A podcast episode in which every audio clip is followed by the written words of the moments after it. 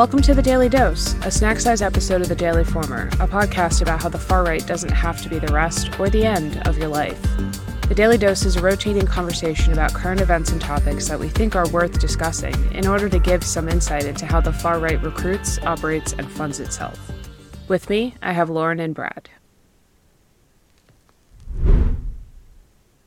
What I wanted to bring this conversation to was Libs of TikTok. What I find to be interesting is that Libs of TikTok positions itself as looking out for the kids. They're trying to stop indoctrination and keep kids safe. And so they will post about how a queer teacher has like the pride flag in their classroom or a trans person exists in a supermarket and in order to keep the kids safe, these people are calling in bomb threats to an elementary school. And I uh, pause when I say all this because I keep trying to understand like, is a dead child better than a potentially gay child?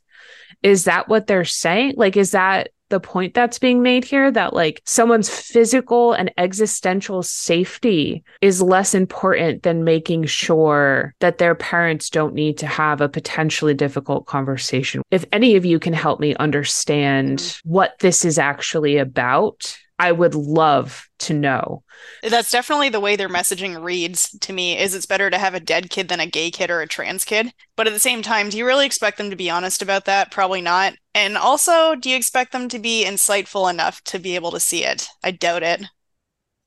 I just eh, you don't get to stand there and say we don't want our kids indoctrinated and then indoctrinate them into a type of belief like I do not think it's a benefit to take knowledge away from people. That is, I am just so firmly against that.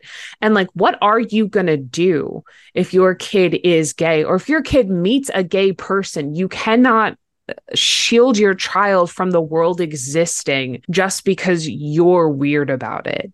That makes you the fucking problem, not your child, not the school, not the teachers. I'm so deeply disgusted by this. And every time a book is banned now, I'm buying these books just to make sure that there's access to them. Dare I say this as someone who isn't a parent, but don't have kids if you have expectations like that. Like when you have a kid, you're basically saying, okay, I'm going to deal with whatever comes my way. The end. I wish more people thought that and were as loving and human and kind getting back specifically to libs of TikTok, like what do we think the responsibility of these social media accounts like libs of TikTok? We've kind of touched on it before with the conversation I had with Andrew Marantz, and we've talked about in terms of freedom of speech. But is there a social responsibility that these platforms and publishers need to have at this point? Who should be making these decisions? What the fuck do we do? Well, take our thing here at Life After Hate. The whole idea is do no harm. That's pretty basic stuff. Like we're pretty mindful of what we do. We talk about it, even debating on whether stuff should be edited out of these podcasts or not. Like I've seen us do it. So is there a reason why all these other folks can't take a bit of responsibility for themselves?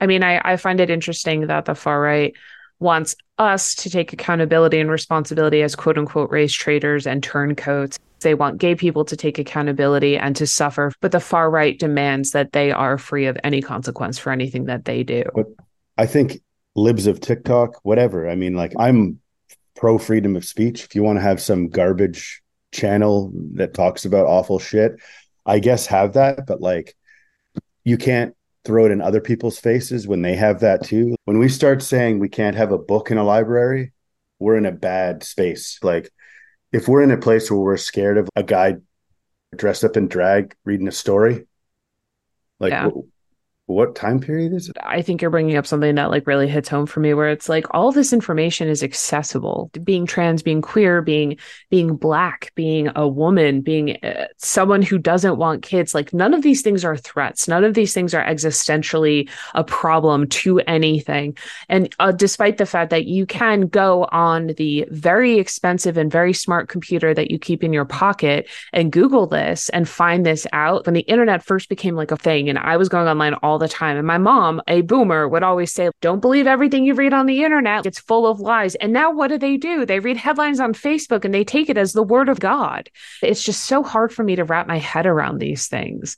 And again, where do we go with X and and and Meta and all of these newly renamed companies that want to be the free speech wing of the free speech party but at what cost who gets to do these things uh not x because i think didn't they fire everybody from their I, I think they got rid of most people in their trust and safety department if i'm not mistaken and now the new leader or whatever is doing that himself the edges of some of these platforms are it's getting to a point where there is like terrible content that's coming up, particularly on X, where it used to be not there.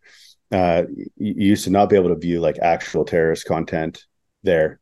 Now there is stuff seeping in, like live action violence, stuff like that. The folks that were working so hard at getting that cleaned up on that platform are now all gone. I, I mean, I knew some of them myself, and and they're very frustrated. They had put six or seven years of hard work in trying to make that platform a safer place. And now it's just kind of slowly going back into that dimension.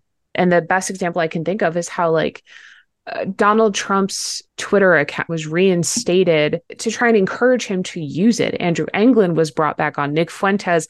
I do think it's really weird where it's like, how did Andrew Anglin get back on and Nick Fuentes get back on, and somehow Nick Fuentes was banned in 24 hours, but Anglin is not. It doesn't make sense. Like the far right wants to talk about a fucking clown world, and it's like, yeah, you're living in it. And I think we'll leave it there. If these conversations are interesting to you, give us a follow wherever you get your podcasts and drop us a line on thedailyformer.com. Join us tomorrow for our last daily dose of the week where we'll be discussing paid shills. Thanks, y'all. Talk to you soon.